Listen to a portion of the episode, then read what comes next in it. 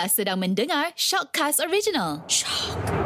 Hello, Assalamualaikum. Selamat pagi. Seperti biasa, kita minggu ni Borak Medik Duo Sina. Satu minggu, satu ilmu sains perubatan yang kita belajar. Mm-hmm. Uh, tapi bukan mana-mana sendiri lah. Kita bawa pakar, Jad. Uh, yeah. Topik kita minggu ni apa? Kita bercakap tentang sleep disc. Ah, ah. Ramai yang pemahamannya sleep disc ni katanya uh, apa ni bergantung kepada postur tau. Salah uh, cara angkat barang. Itu antara punca-punca. Ada yang kata bawa motor terlalu lama lah. Tapi kita tak tahulah sebenarnya yang apa orang dia. Kata, kan? Ya, betul. Nah, jadi, jadi kita bersama dengan... Dr. Salihuddin bin Abdullah ortopedik dan spine surgeon Hospital Pusrawi Sendirian Berhad ada bersama dengan kita. Assalamualaikum doktor. Assalamualaikum doktor. Alhamdulillah. Sihat walafiat. Sihat Alhamdulillah. Alhamdulillah. Doktor steady doktor eh. Amin, amin, amin, amin. Sihat eh semuanya. Doktor dekat depan hospital eh sekarang eh. Ha. Ah, saya dekat depan hospital. Ah, ini saya bawa seorang pesakit saya dengan saya hari ini.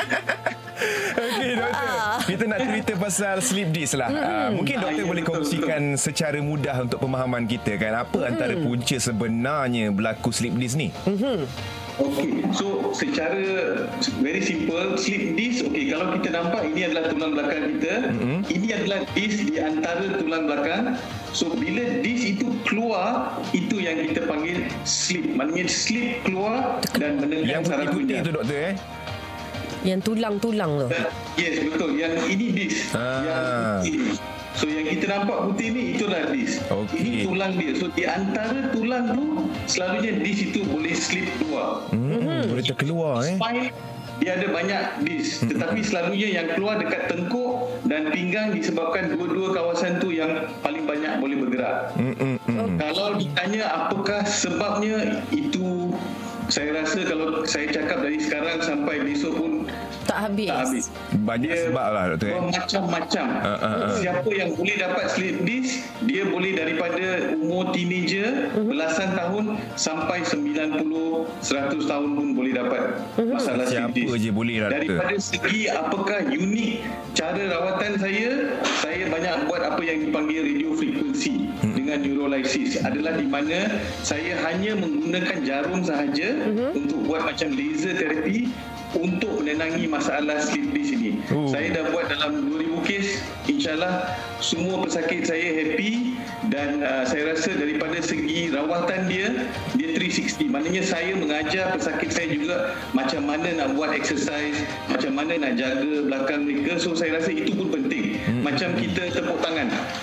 Maknanya bukan hanya rawatan tetapi pemahaman seseorang pesakit tentang uh, senaman yang perlu dibuat uh, dan juga saya ada menyarankan untuk mengurut tetapi urutan itu lebih kepada fisioterapis. Hmm. Uh, dari segi banyak orang tan- tanya saya tentang Cairo. Saya lebih uh, memihak kepada fizio.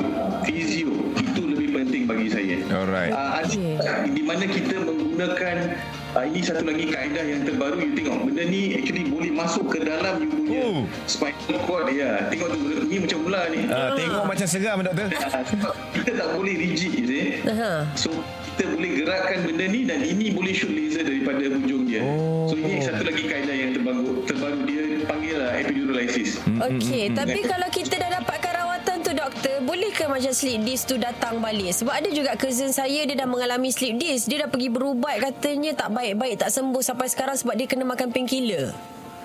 Okey. Sleep disc yo, boleh berlaku sekali lagi pada kawasan yang sama hmm. ataupun kawasan yang lain. Hmm. Itu sebab pemahaman seseorang pesakit tentang sleep disc itu penting. Maknanya daripada segi senaman bila dia perlu datang balik dan jumpa doktor kalau dia ada dia punya sign and symptom mm-hmm. itu semua penting. Daripada segi success rate saya, saya rasa 60 hingga 70% pesakit saya tak datang balik selepas saya memberi rawatan saya. 30% disebabkan mereka tak mengikut kita punya nasihat dia tak membuat senaman ataupun disebabkan accident ataupun terjatuh begitu. So itulah sebabnya benda itu boleh berlaku balik. Doktor, tadi doktor kata banyak sebenarnya punca kalau hmm. nak cakap uh, berlakunya sleep disc kan. Tapi berdasarkan Yes. pengalaman doktor yang merawat, kebanyakannya lah orang yang datang tu punca sleep disc ni daripada apa? Duduk lama sangat ke hmm. ataupun bersukan ke? Bawa motor ke? Okey, saya tanya you satu soalan. You punya kerusi yang you duduk sekarang tu ergonomik ke tak? Uh, tak faham macam mana ergonomi tu. sebab, sebab kerusi ni penting juga. Oh, ya? So kalau you tengok kerusi ni saya rasa kerusi saya dekat bilik saya betul-betul ergonomic chair tu. Uh-huh. Ergonomic chair tu saya rasa tak begitu mahal dalam RM400 je. Uh-huh. Itu penting disebabkan bila kita duduk pressure dekat belakang kita 100%. Bila kita bangun dia mengurang ke 60% bila kita baring 40%. So itu sebab saya selalu beritahu pesakit saya jika kalau dia duduk setiap satu jam sekali dia kena bangun walaupun untuk 10 saat. Hmm. Dia naik bang dia kena bangun every one hour macam tu. Bangun stretch bit. Jangan put complete pressure. I give you one example. Ada seorang pesakit saya PhD dia duduk dalam 23 jam untuk seminggu. Sepenuhnya itu Walaupun tak boleh dia buat duduk apa-apa. saja Dia tak ada angkat berat Yeah. Ah, so Sebab duduk terlalu Itu lama. Ah. Ya. Susah orang nak fahami. Dia ingat disc ini adalah disebabkan jatuh tiba-tiba angkat benda berat ke Ah. apa ke. Tak ada. Duduk actually is the main problem. Especially dekat Kuala Lumpur ni kita duduk office dan kita duduk dekat kita punya traffic jam yang terbaik. Hmm, dalam kereta. Bila you duduk, you know, 3 jam, 4 jam berterusan lah. Itu yang ini menyebabkan masalahnya. Hmm. Motor, yes. Tapi motor disebabkan kita punya jalan raya tu. Gegaran. Yes, uh, mampu. gegaran lah. Mm-mm. Itu sebab pemandu lori banyak dapat benda ni. Saya punya pesakit daripada Rapid KL pun banyak juga disebabkan pemandu bas. Oh, duduk dia, je. Uh, banyak juga. Faham faham. Okey. Maksudnya kiranya duduk ni antara punca utama lah eh. Yang banyak berlakunya sleep disc macam angkat Betul. macam angkat barang tu doktor. Angkat barang berat angkat barang secara secara tidak betul betul maknanya bila you angkat barang uh-huh. jangan angkat macam ni you kena bengkok you punya lutut gunakan otot ni Turun itu penting bawah sikit. cara dia punya body mekanik kena betul Hmm, hmm, hmm, hmm, hmm. Okey doktor, Okey. macam rawatan untuk sleep disc ni macam yang doktor tunjuk tadi ada teknologi baru yang macam ada laser boleh gerak-gerak dan macam cacing saya tengok tu kan. Tikus kan Tikus dia Ah, Dia ada juga ke macam kalau orang lepas buat rawatan tu pemakanan tu kena jaga juga ke? Okey, daripada segi saintifik tak ada. Tapi kalau saya tanya pesakit saya, selalunya dia berikan apa itu, I tak tahulah, you know, uh, yang pass down punya dia kata jangan makan atau minum uh, minuman yang sejuk lah. Tapi saintifik tak ada lah. There's ada. nothing. Langsung. Semua Doktor boleh. nak tanya pasal uh, selalunya wanita baru lepas beranak kan ada yang mengatakan selalunya mereka yang lepas, wanita baru lepas beranak ni banyak yang terkena dengan slip disc ataupun dia orang kata apa yang dapatkan epidural macam ganggu belakang ni. I pun tak faham. I nak tanya soalan tu kalau kita dapatkan epidural ataupun lepas beranak ada ada ke kena mengena dengan slip disc? Okey, saya selalu ditanya soalan itu, epidural tidak ada kena mengena langsung dengan slip disc. Hmm. Tetapi uh, selalunya dikaitkan. Nombor dua, bila kita hendak mengandung, bukannya selepas mengandung. Bila masa mengandung itu, memang kita punya disc semua akan mengembang disebabkan supaya bibi itu boleh keluar you see. So satu badan akan mengeluarkan satu hormon yang dipanggil relaxin. So you boleh dapat sleep disc masa mengandung. Itu pun kita punya fizioterapis di sini memang mereka ada cara-cara lah untuk mengajar you macam mana nak menenangi masalah. Tetapi selepas kita mengandung selalunya di situ masuk balik dan tak ada masalah langsung.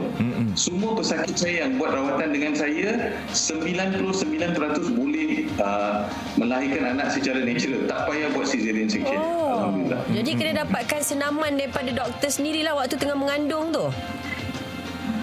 Uh, senaman saya yang uh, saya tak mengajar tapi fizioterapis saya mengajar. Mm-hmm. Kalau saya mengajar dan saya rasa lain pula nanti. Doktor. Ah, Okey. Doktor pasal sleep disc ni juga saya ada pernah terdengar tau ada orang kena kan. Lepas tu ada orang yang cakap, "Ah, "Ini kurang kalsium ni, kena makan kalsium banyak." Hmm, susu. Itu pun uh, antara faktor juga ke kurang kalsium tu doktor? Langsung tidak. Tak ada kena mengena, Kalsium itu menyebabkan osteoporosis. Osteoporosis adalah bila uh, seseorang perempuan itu dah tak ada haid lagi ataupun lelaki dalam umur dalam 70-an hingga 80-an. So tulang dia reput. Uh, itu masalah yang completely Berbeza, eh?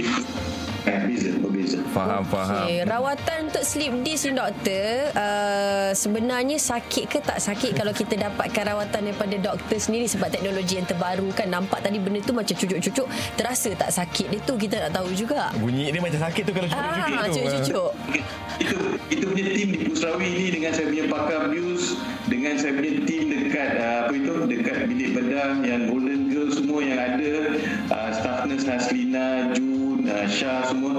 pandai buat benda ni dengan saya saya team dengan uh, Lumut yang buat AI, Anas. So bila kita berikan yang ini kita akan beri gas supaya you tidur dia punya proses setengah jam saja Okey. ini connect dengan komputer dan uh, seperti yang saya kata macam laser yang keluar daripada sini dia menenangi masalah sleep disk itu hampir keseluruhan hmm. kalau ada masalah yang lebih teruk barulah saya gunakan yang macam ular ni hmm. yang apa tu epiduralisis Ah, ah. so, benda tu kena masuk ke dalam so itu dua saja yang saya banyak gunakan yang memotong-motong tu jarang saya gunakan itu hanya kepada seseorang yang ada kelemahan maknanya kaki dia jatuh dis yang terlalu besar itu memang kena buat pembedahan Faham, faham. Okey, doktor nak tahu doktor macam kalau untuk orang yang dia ada rasa sakit kat belakang dia tu kan, mm-hmm. mungkin dia dah kenal pasti sleep disk tu, tapi dia takut untuk berjumpa dengan doktor. Cakap, "Oh, takutlah nanti nak kena admit apa semua doktor." Macam mana doktor eh? Okey, bagi saya selalunya mereka takut nak jumpa doktor especially dekat private disebabkan kos. Mm-hmm. Saya langsung tak charge apa-apa.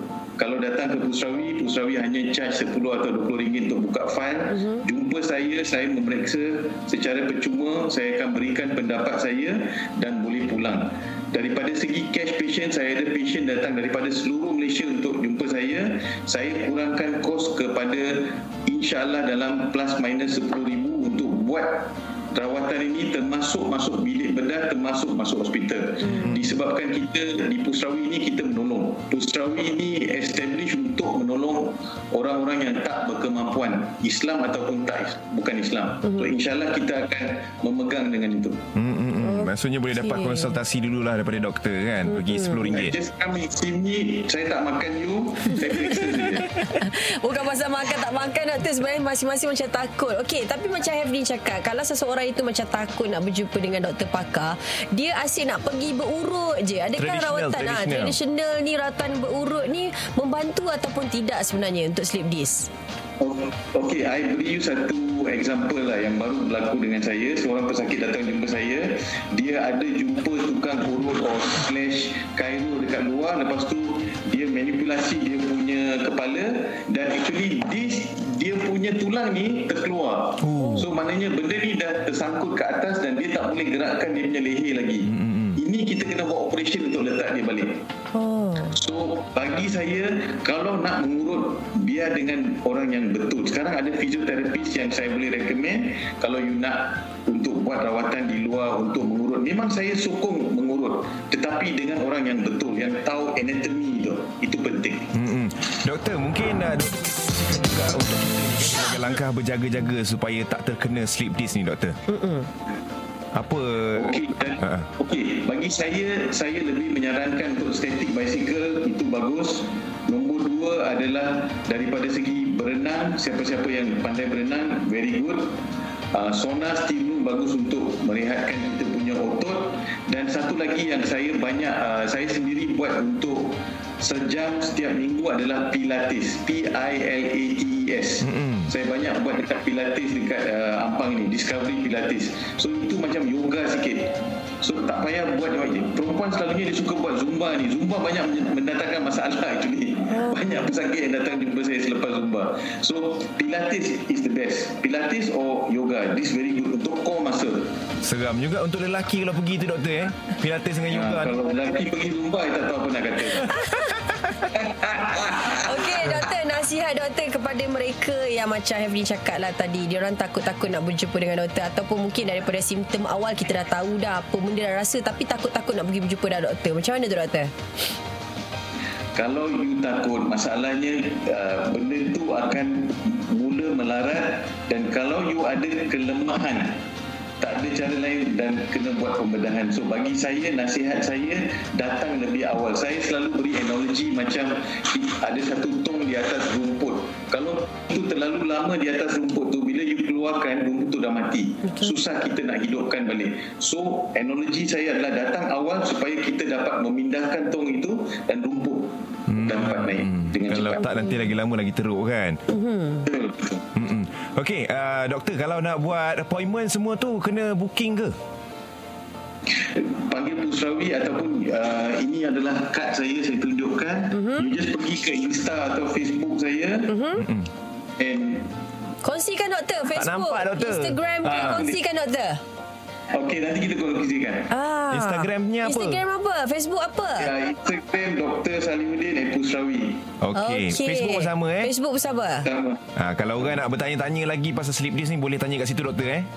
boleh tak ada masalah saya punya apa itu uh, saya ada seorang apa itu my brother in law uh, Encik Jeffrey Mhm. dia mengendalikan saya punya Facebook dengan Instagram so dia cepat dia he will reply all the Okey, boleh lah tanya Ah. soalan dekat situ. Pak doktor ada assistant tolong jawabkan tau Ah. nanti kat Instagram.